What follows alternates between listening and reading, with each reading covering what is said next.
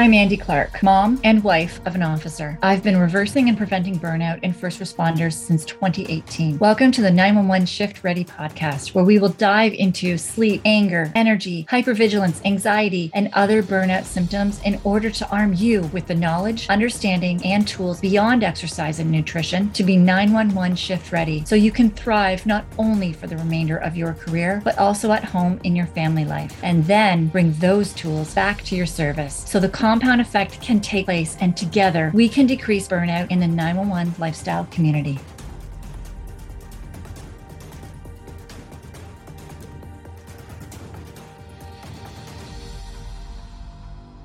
What if there is a link between first responders who are sleep deprived and excessive use of force, alcohol or drug related charges on responders?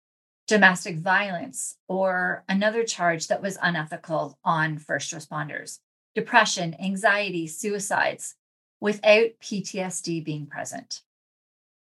Welcome to episode 21 of the 911 Shift Ready podcast, where we are going to dive into what came first sleep deprivation or PTSD. In North America and the UK, suicide rates are definitely on the rise with first responders. We are also hearing more cases of ethical mistakes in services, as well as an increase in health issues, anxiety, depression, and more. On LinkedIn, interestingly, as I was writing this podcast episode, a colleague of mine posted an article from the Police Federation of England and Wales. It stated that the record numbers of police officers are being signed off work suffering from mental health conditions. Figures show 13,263 were absent due to stress, depression, anxiety, or post traumatic stress disorder in the past financial year, compared with 8,450 the year before. So that was 13,000 263 this past year, 8,450 the year before. That is a 57% increase. Then they stated as well that after a decade of public sector cuts, police officers are picking up the workloads of other services. So we need to start having real conversations about priorities and what is expected of our burnt out officers. So this really does beg the question where a lot of burnout is happening in the entire first responder world with things that have happened in the last three years covid we have black lives matters we've had so much going on so much unrest it's been a very tough three years defunding that for all services they have all been hit and we are starting to definitely see the collateral damage. Whenever we hear on social media or the news of a situation such as one officer shooting another on scene, excessive use of force, alcohol or drug related charges, domestic violence, or something else that was unethical or against the law, as well as a suicide often there are comments on the post or a person jumps into the conversation that this responder had PTSD or that everything that happened was due to a mental health issue. And yes, traumas play a large role in PTSD and can absolutely affect a responder's mental health. There's absolutely no dispute on that. But if we continue to solely blame excessive use of force, alcohol or drug related charges, domestic violence, and other charges that were unethical, depression, anxiety, suicide. If we continue to blame those solely on traumas and mental health struggles, and we ignore all of the research on how sleep deprivation can also cause the same outcome, then we are missing a very big piece of the puzzle to keep you strong throughout your career. And it's a piece of the puzzle that we have more control over than we do with traumas. Traumas are unfortunately going to always be a big part of your job. We can't control each and every call that comes in that you attend to. Yes, there are ways that we can deal with traumas as soon as they happen. I laid out in episode 16 you are not broken. You just don't understand the solution yet. Some of the things that can be done that you can do to have a therapist in your back pocket before anything happens. So when something happens, you already have an action plan to take place. But other than that, like we don't know what these traumas are going to be when they'll pop up and everything. They are more out of your control than sleep deprivation. Sleep deprivation is something that you do have more control over than you may be aware of. Even with all that is asked of you operationally, there are more aspects of your sleep that you do have control over than you may even realize. Dr. Kirk Parsley, he specializes in sleep with Navy SEALs as well as other military and first responders. And he is quoted as saying, I quoted this from his book during optimal sleep, you emotionally categorize the day's events. This simple point has a huge implication for military, paramilitary, law enforcement, and any other type of emergency first responders works. If you don't sleep well, then you cannot appropriately categorize events. You're much more likely to get post traumatic stress disorder. When sleep deprived, you are also more likely to become an alcoholic or dependent upon other drugs to decrease your anxiety and stress levels.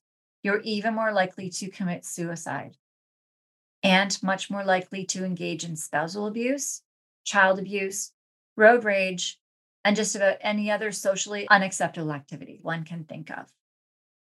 Now, this is a doctor that specializes in sleep. That is a big part of what he does and focuses on, specifically with Navy SEALs and first responders. And during optimal sleep, you emotionally categorize the day's events. So when you're sleeping, that's when you're able to make sense of what happened and give it a file in your brain, which you've heard me talk about in past episodes about that. And when you are sleep deprived, you're not able to get those files in your brain and you're more likely to get PTSD.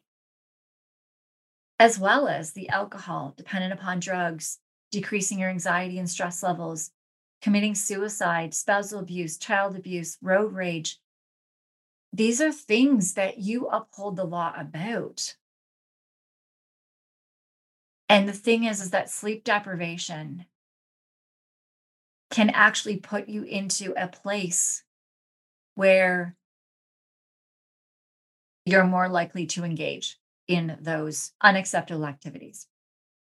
And then we also think about Lieutenant Colonel Dave Grossman, who has spent his entire career, decades and decades, researching trauma in first responders and military, his books on combat, on killing. Like he has dove into the psychology of killing. Like he has had a really large focus on stress and how stress affects the body and PTSD and he is switching his focus of his research to sleep deprivation because of its link to many of the struggles first responders experience.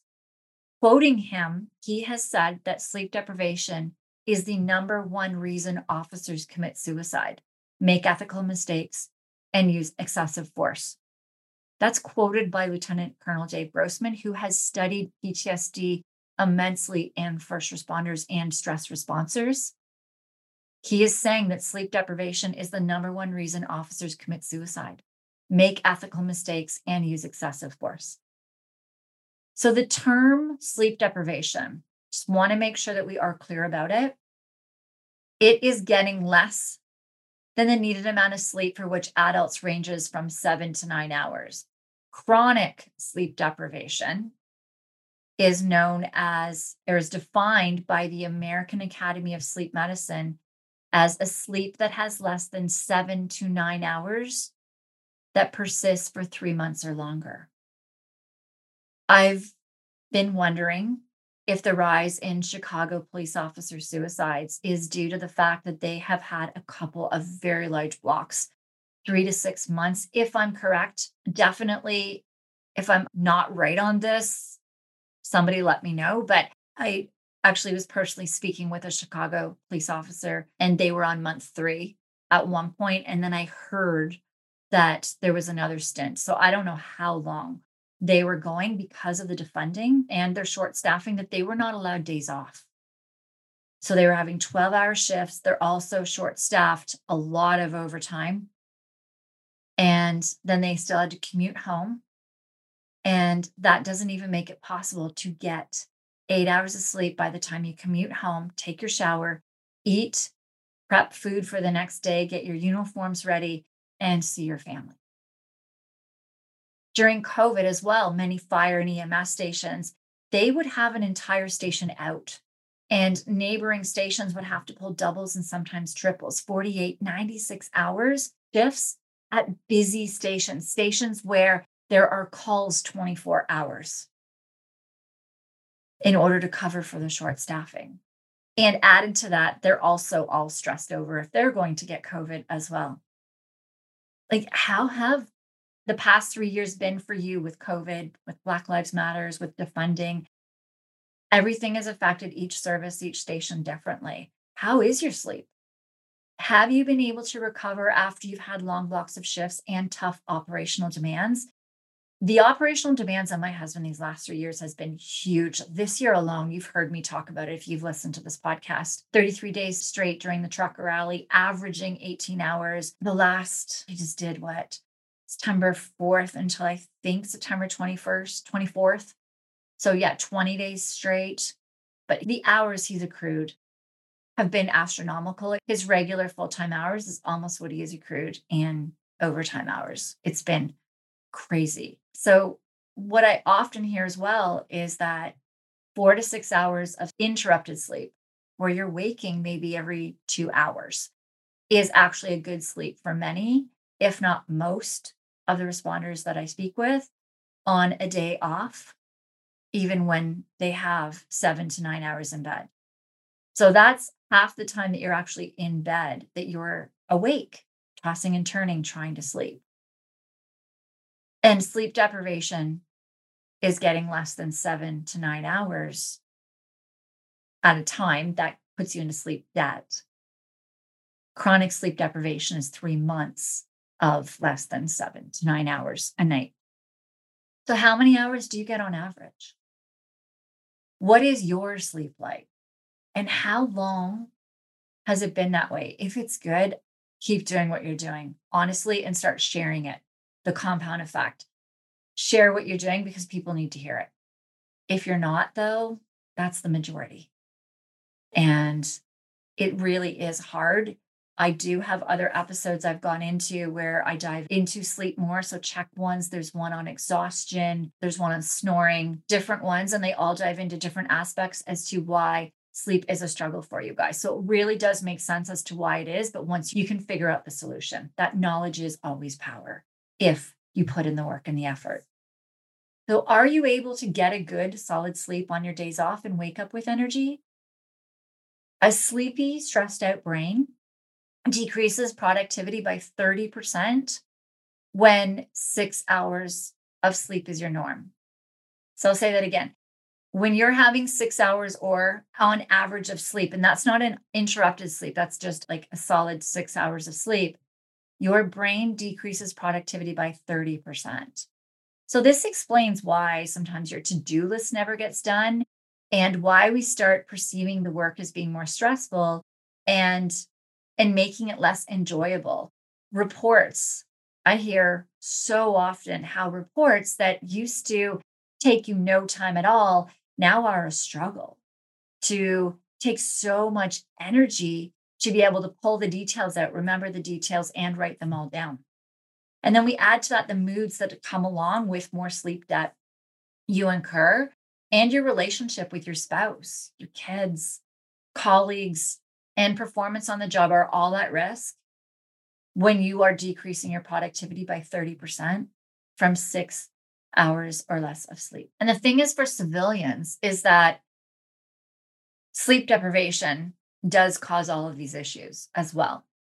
But sleep deprivation for a first responder is very serious. It can mean the difference between life or death in certain situations for you on the job. which absolutely makes sense why Lieutenant Colonel Dave Grossman, who spent a lot of his career on what stress does to you in combat and PTSD, has been switching his focus recently to sleep deprivation. The impact of those that I've worked with on sleep has had a, such a huge effect on not only their physical health, which is my area of expertise, but also mentally, their mood regulation, happiness, their calmness. Many responders have told me after about six months in my program that they had suicidal ideations before joining. A few had actually almost gone through with it. For many, not all, the suicidal tendencies went away once we got their sleep back on track and resting system strong. I don't work on PTSD. I don't work on traumas or mental health. I work on sleep and strengthening your physical stress system. And I've had many guys tell me that after going through my program, getting their sleep back on track, their suicide ideations went away. When I have these guys telling me this, telling me that these suicidal ideations went away once they got their stress system stronger and their sleep back on track. How can the statement that PTSD, traumas, and mental health struggles are the sole reason for suicides and first responders be true? Mean, it can't. Through my research, I have learned that PTSD has four specific symptoms. And these symptoms have to be showing for more than 30 days in order to be diagnosed by a medical professional as having PTSD. If you don't have these four symptoms, then a PTSD diagnosis should not be given. So the first two are intrusive memories, where you're having daydreams or nightmares, flashbacks, but it's a reoccurring memory or memories of one or multiple traumas. And remember, this has to happen for more than 30 days straight in order to be diagnosed. Also, avoidance, avoiding situations or talking about it, the places where it happened, anything that puts you out or not dealing with the traumas. I've had guys who have told me that they do avoid certain streets on their beat as much as they possibly can. They drive home a different way in order to avoid certain scenes that have happened, calls that have happened in their past. So the other two are also symptoms of sleep deprivation. So cognition and moods is one and arousal and reactivity. And if we go back to those symptoms that we were talking about, where we're saying the, what was it, excessive use of force, that's arousal and activity. Alcohol and drug related charges, that can get into numbing things out as well. The domestic violence, arousal and reactivity, depression, anxiety, suicides. Those can all be cognition and moods arousal and reactivity as well, which fall under sleep deprivation as well as PTSD. So there's an overlap as well in certain signs and symptoms and criteria that define both of those. I do break down in episode two. I'm not the person my husband married. I changed more about these PTSD symptoms. Since working with first responders in 2018, I've been told by some that they went in for a PTSD diagnosis in order to get help and off on medical leave. They were having severe anxiety. They couldn't sleep. They were having suicidal thoughts, but they did not have the four defining criteria. And they were told that they did not have PTSD. They could not get a diagnosis in order to get medical leave. After asking them questions, and sorry, I'm stating medical leave because certain services even if you have these symptoms in certain services, not all, you can only get leave if you have a PTSD diagnosis. You cannot get leave in some services if you are still struggling mentally. Whereas other services will say this person is not or should not be on duty and they do need a break. And some services will accept that without a PTSD diagnosis. I do want to put that out there. So when I did ask some of these responders that told me that this did happen to them, they did fit the criteria of sleep deprivation, though. PTSD is horrible. And I am definitely not taking anything away from it. It is a beast. And to get back out the other side takes strength. And I'm not sure I would have that strength. It's tough. PTSD is real, PTSD is valid, just as valid as the symptoms of sleep deprivation are. Have you ever considered the criteria required for a PTSD diagnosis?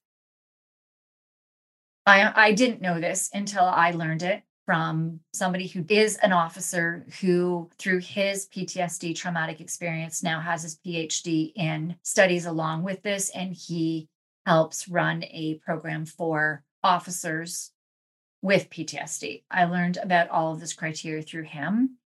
If anybody would like, should actually make a note on that as well. I can post actually his video where he dives deep into that. I'm going to write that down now. So give me a sec. It's moral injury, compassion fatigue, and PTSD. He dives into the defining criteria of all of those in an interview that I did with him. I'll add that to the show notes of this. Until I'd met him, I had never really understood the defining characteristics of PTSD. So, with what you do know now, when you come across someone who is experiencing suicidal thoughts or struggles with mood regulation, substance abuse, unethical behaviors, will you assume that they have PTSD? I'm going to hope that's a no. And if you came across somebody, though, with PTSD, who, after asking questions about their sleep, you find out that their sleep number, that it is less than the six hours or seven hours for three months, fits the sleep deprivation definition. Would you think that PTSD is the only reason why they are feeling the way they're feeling? I hope not, which is why this episode is actually titled Which Came First Sleep Deprivation or PTSD. We may never know, and it's not really important. The important piece that I hope you take away from this episode is realizing that both PTSD and sleep deprivation play a large part as to why first responders are struggling. From a health perspective, Sarah Mednick, she's a PhD who specializes in sleep in naps specifically, talks about how heart attacks go up in those who have slept less than seven hours a night.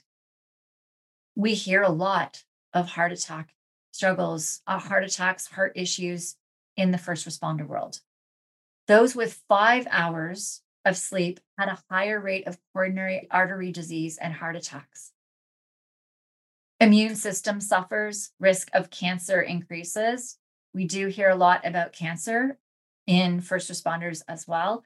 There definitely are risks with the toxins and everything, especially with fire, but not all are toxic related. Immune system as well. We hear a lot about autoimmune diseases. Mental health links sleepiness to anger, irritability, anxiousness, and depression. Stress and sleep deprivation are pretty much aligned. There is a chance we are confusing them both. And that is quoted by a doctor who specializes in sleep. She is saying that there's a chance we are confusing them both with stress and sleep deprivation. Sleep deprivation is very serious. So, depriving yourself of two hours of sleep leads to a performance decline on par with a blood alcohol level of 0.05%. So, that's just two hours deprived one night. If a person is deprived two hours a night for 11 nights in a row, their performance declines compared to their ideal sleep adapted self it's on par with a blood alcohol level of approximately 0.08 or 0.1%. So it's as if you are drunk. When you're sleep deprived, that means getting five hours of sleep a night or six, six to five hours of sleep a night for 11 nights in a row. Being drunk doesn't correlate often with knowing that you are drunk. That was a quote as well by Dr. Kirk Parsley, who we talked earlier about, that works with Navy SEALs. When you are sleep deprived, we often don't realize our actions. I hear all the time that spouses or colleagues mention symptoms to responders, and the responders don't believe they've noticed. I've heard from so many spouses that are like, I've tried to tell my spouse that we're walking on eggshells around them. The kids are afraid to go into a room with them, or that they're not noticing that things are declining at work or they're getting shorter on calls, but colleagues are noticing it. Spouses are noticing these things. And that happens when we are sleep deprived, is we don't notice the same as alcohol intoxicates our viewpoint of what's going on. So does sleep deprivation. And let's dive a little bit now into relationships and sleep. How many first responder families do you know are sleep deprived? I'm going to tell you this last block that my husband went through. I was pushing hard that both of us ended up with sleep debt, and it wasn't pretty for a few days. There is an interesting study that took monogamous couples where both parties felt that they had a good, healthy, stable relationship, and they tested what sleep deprivation did to their relationship. One person got their regular amount of sleep, and the other two hours less. Now, this is only one night of sleep. So, one night of sleep, somebody got two hours less. The next day, they got to go on a date together, no responsibilities, all activities paid for. The conclusion was really interesting. Both partners, both of them, rated the other as performing below average. Regardless, which one was sleep deprived, both couples reported that their significant other wasn't as present, connected, communicative, fun, and in a good mood as they usually were. So the one who was sleep deprived was seeing that the other was grumpy, and the one that wasn't was seeing that the sleep deprived person was grumpy. Relationships are based on communication, the physical, nonverbal, body language, facial expression, tone, and voice, and more. As we've covered, lack of sleep impairs the ability to communicate effectively, and both parties perceive this. The snowball effect of mirroring body language and the tone of somebody can turn a fun, enjoyable relationship into miscommunication and disagreements. Statistics on first responder families staying together are not great. For so many reasons, stress and sleep deprivation definitely play their part. I do wonder how much does sleep deprivation play in the statistics of first responders' success in relationships? It is amazing watching the impact that my 911 Elite Performance program makes on families getting messages from spouses and having kids hop on coaching calls. Sometimes I have a couple of times had some kids hop on coaching calls to thank me for giving their mom or dad back. And kids pop on and just say, My dad's happy when he comes home now and he plays with us. Thank you. And that's exactly why I do what I do. But man, it is getting the sleep back on track. It's getting their stress system sorted out again. What drives me, and that is a big motivating factor as to why I did start 911 Lifestyle and to help you sleep and get your life back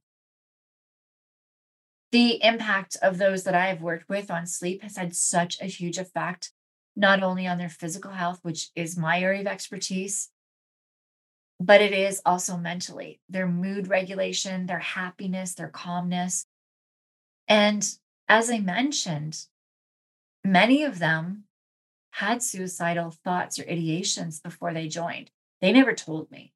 Had they, I may have had them do some different things before they joined my program, but that would have actually stopped me from being able to even see and realize how much that sleep deprivation, that getting their sleep back on track really does play a part in their well being and their happiness and being able to manage everything that's going on around them. Sleep quality and getting yourself out of sleep deprivation is something you definitely have control in. It's tough hearing responder's trying all of the remedies that they know that work for some civilians over the counter sleep aids, natural remedies, prescriptions, making changes to their diet, adjusting exercise, creating a sleep routine, cool dark rooms. There's so many things out there that you can Google online. And when those strategies don't work, often the next step for many responders that I've worked with, they end up resorting to over the counter cold and flu remedies, often with a shot of alcohol without success.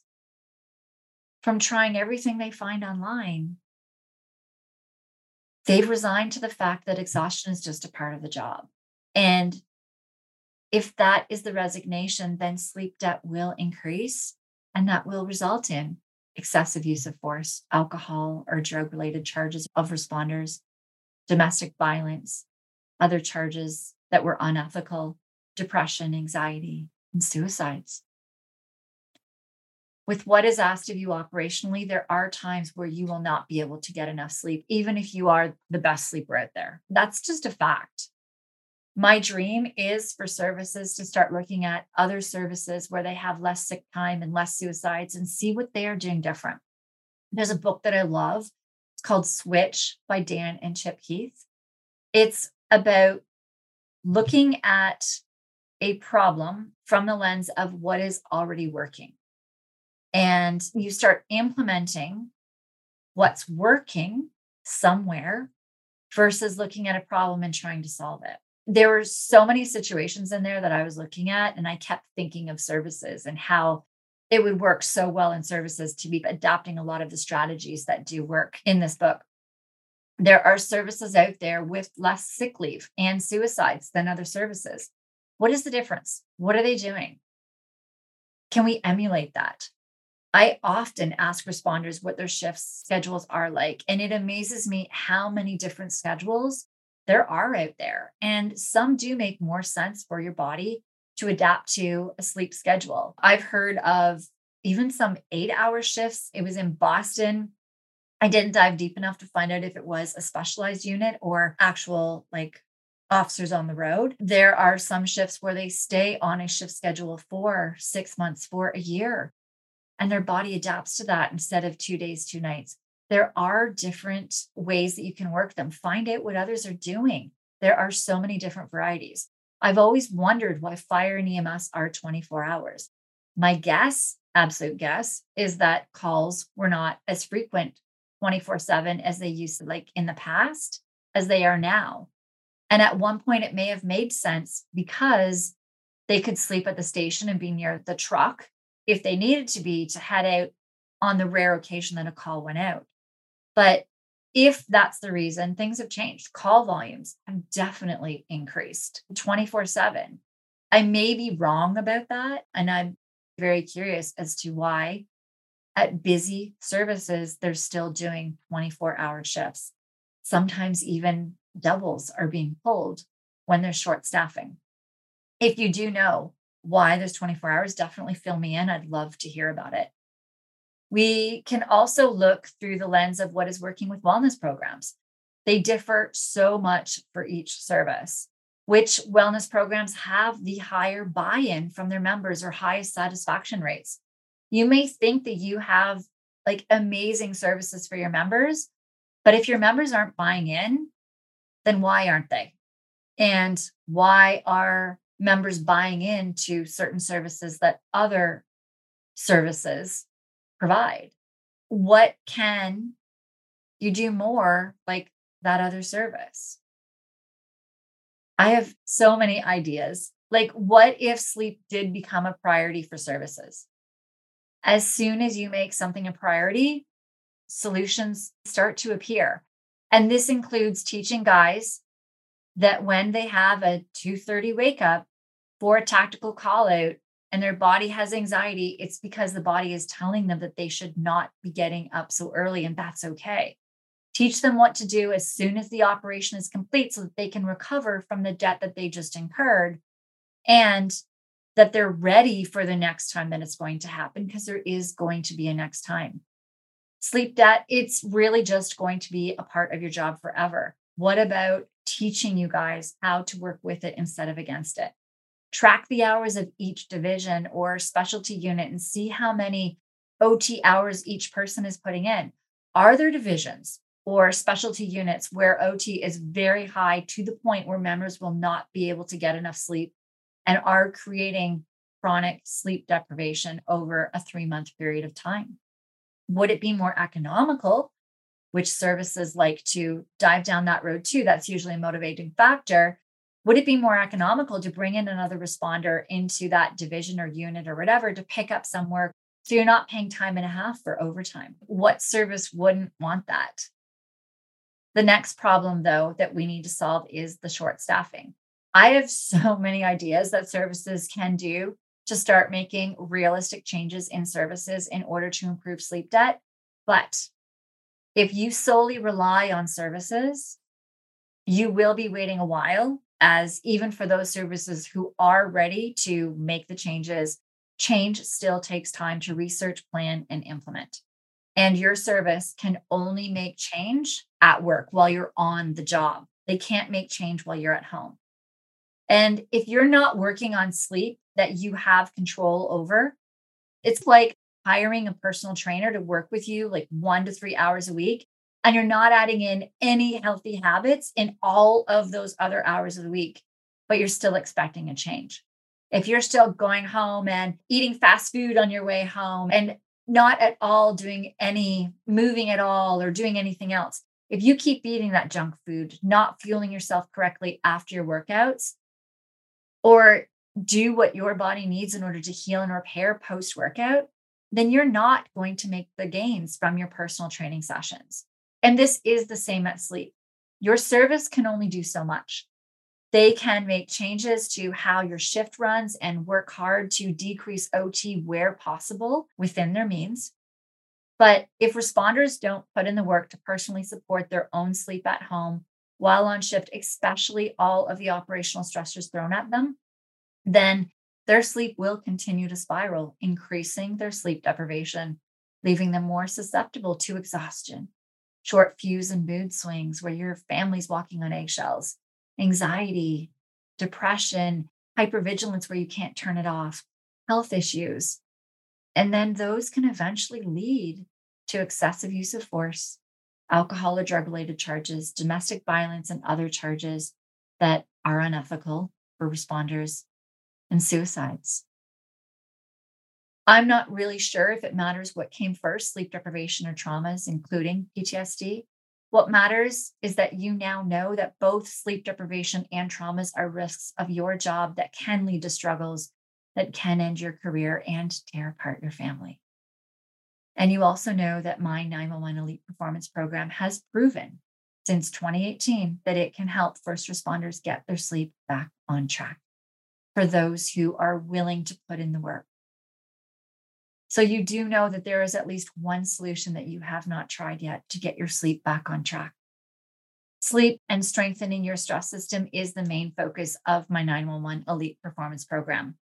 It's not easy managing sleep with all of the operational stressors that push your stress and sleep to the max in your career and working days and nights, but it's possible. The doors are opening in our 911 Elite Performance Program this week, and they will only be open for five days, and they will not open again this year. I only open up 911 Elite Performance three to four times a year maximum to allow me time in between to coach those in the program and make sure that they get my time and attention that they deserve.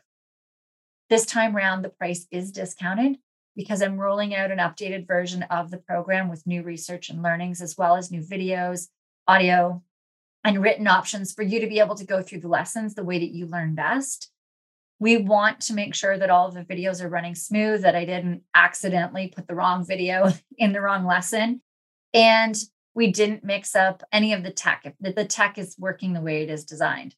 We've already tested ourselves, but there may be one or two things we missed. So I am keeping the price down, but it will go back up as soon as we have had a block of you go through it to make sure that all of the kinks are out.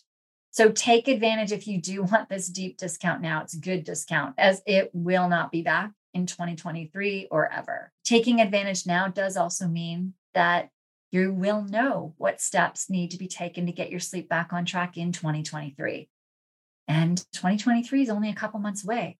So go to 911shiftready.com and then go to the Work With Us page to learn about the program and join today.